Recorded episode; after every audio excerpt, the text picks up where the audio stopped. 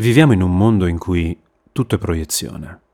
Le pubblicità ci proiettano in mondi migliori, i film ci proiettano in emozioni più grandi, più belle, più perfette. I social ci proiettano verso versioni aumentate di noi stessi, in cui il nostro controllo su ciò che mostriamo diventa un divario che piano piano ci divide da ciò che siamo. Quante volte Avrete sentito le teorie di molti guru del self-improvement che vi dicono che per ottenere qualcosa basta desiderarla, visualizzarla, così dicono.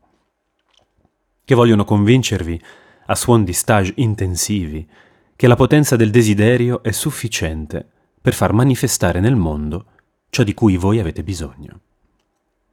Questa visione, oltre ad essere puerile e adolescenziale, è anche deleteria la proiezione, se non è gestita nel modo giusto, distrugge.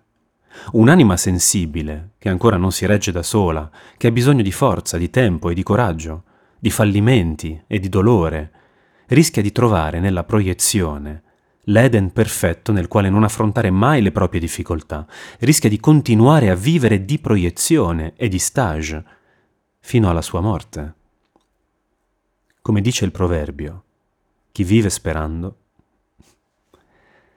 Penso che l'illusorio convincimento che basti desiderare qualcosa per ottenerlo provenga dalla manifestazione di varie generazioni viziate dall'amore dei genitori, loro sì, veri lavoratori. Una deriva che ha portato piano piano a pensare che tutti debbano per forza essere premiati, a prescindere dal risultato ottenuto. La partecipazione come metro di successo, invece del merito da un estremo all'altro. Siamo passati dalla violenta competizione ultracapitalista ad un all you can eat del buonismo, in cui uno vale uno a prescindere da tutto. Ma non è così. Per una semplice e buona ragione. I desideri prendono spazio. Nel mondo reale, chiunque, animato da un desiderio, agisce, si comporta di conseguenza. Quindi il desiderio esiste e richiede di essere riconosciuto, richiede energia, prende energia, spazio vitale. E se esiste in questo mondo, che è fatto di risorse finite, allora è fisicamente impossibile che tutti i desideri di tutti gli uomini possano essere avverati solo per via della volontà di chi li muove. L'universo è un equilibrio sempre cangiante, in cui, come diceva Lavoisier, nulla si perde nulla si crea, tutto si trasforma. E quindi è vero che i desideri trasformano il mondo, ma vi siete mai chiesti il loro costo qual è?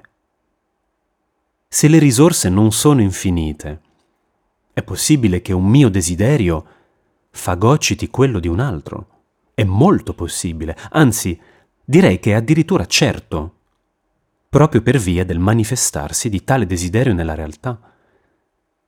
Ecco, mi piacerebbe che si parlasse di più dei costi dei desideri, più che della loro realizzazione. Alla prossima pagina.